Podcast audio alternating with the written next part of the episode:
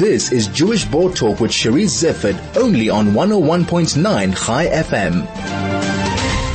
On the 13th of November, a Dance for Kindness event will be hosted.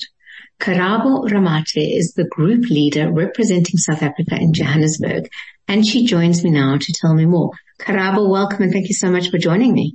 Oh, hi, Miss Charissa. How are you? I'm good, thank you. How are you? I'm good, I'm good. It's lovely to have you, Karabo. Tell me a little bit about Dance for Kindness. Dance for Kindness, um, it's a project where people do um, express their feelings through dancing and also they get an opportunity to express themselves differently. You know, especially in, in our country, in South Africa, things are being done differently. Lately, a lot of people that don't care about um, a lot of teenagers. A lot of teenagers that have thrown themselves to negative things. I have decided to join this project so that I can show them the other side of who they can become and also uh, exposing them to new things so that they can forget about drugs, alcohol, partying and all negative things like I said before. So now, um, in this project, there are many things that you can do. I am representing um, South Africa in Johannesburg. I'm the group leader, and what I like about this project is that um, you can do a lot of things. Honestly speaking, besides dancing, that they can teach you more about your personality. You can get to know yourself much better through uh, participating in this project. That is what I've seen also with myself. Karabo, how did you get involved? I saw this poster on Facebook. There's this other woman called Orly Weber. She's the founder of the Dance for Kindness project. And I thought that let me try and do new things. Let me be exposed to new things. And the moment I contacted her and told her that I'm willing to be part of this, it was the most amazing thing because she's so friendly. She gives you time to think about it. She helps you with each and every uh, procedure that needs to be taken to participate in this um, project. So it's a part of an international group. Um, where, where did Dance for Kindness originate? I am part of the South African Friends of Israel. And you know that when you are in this organization, you are exposed to a lot of things, a lot of people. You get to meet um, new people. I am working with Miss Pamela Ngubane. She was from Israel, I think, in March. Then she met with this wonderful lady and she told me that, you know what, Karabo, you have to do this. You have to participate in this. And like I said, also, I said, okay, let me give myself a chance to go through this and to make sure that what I'm um, putting myself into. But the moment I just went, I just, um, connected myself with this lady. I enjoyed her vibe. So I, I, I got to know about this project through Miss Pamela Ngubane. You know, the power of music can never be understated, Karabo, and it's a topic I often return to on the show. You mentioned you're a South African friend of Israel, and I know you're also at the, the um, support rally for the Israeli embassy that was, I think, two two weeks back. And the one thing that that reunited South Africans during COVID was the song Jerusalem.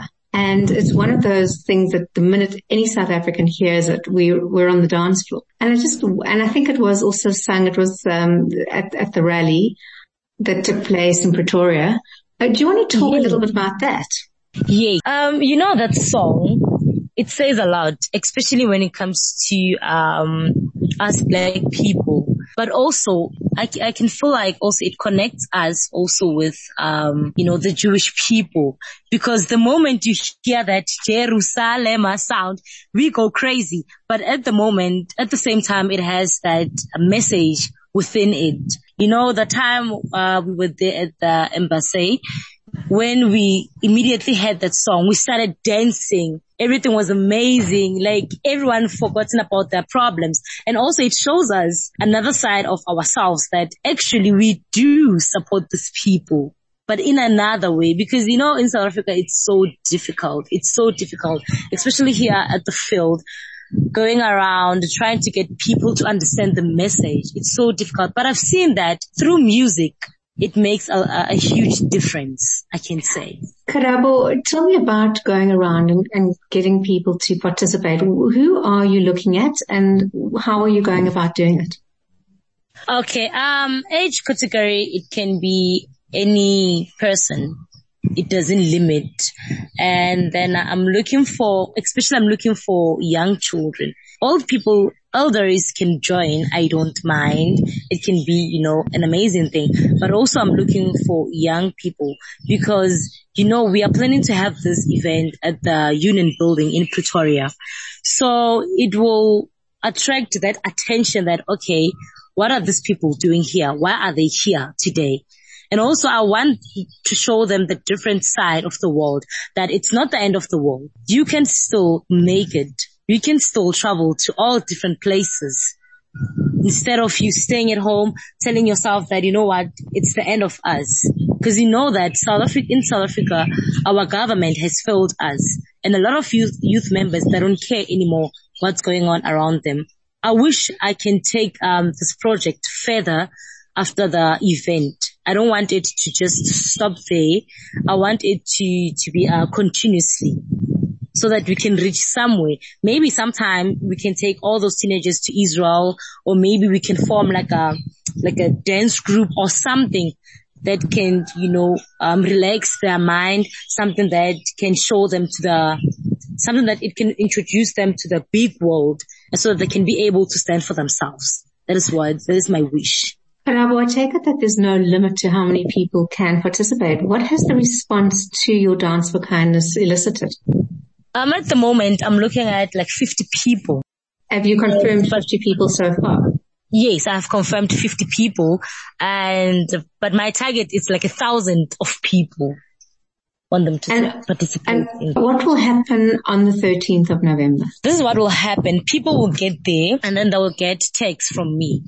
Unfortunately, um, we can't be able to get t-shirts from them for them.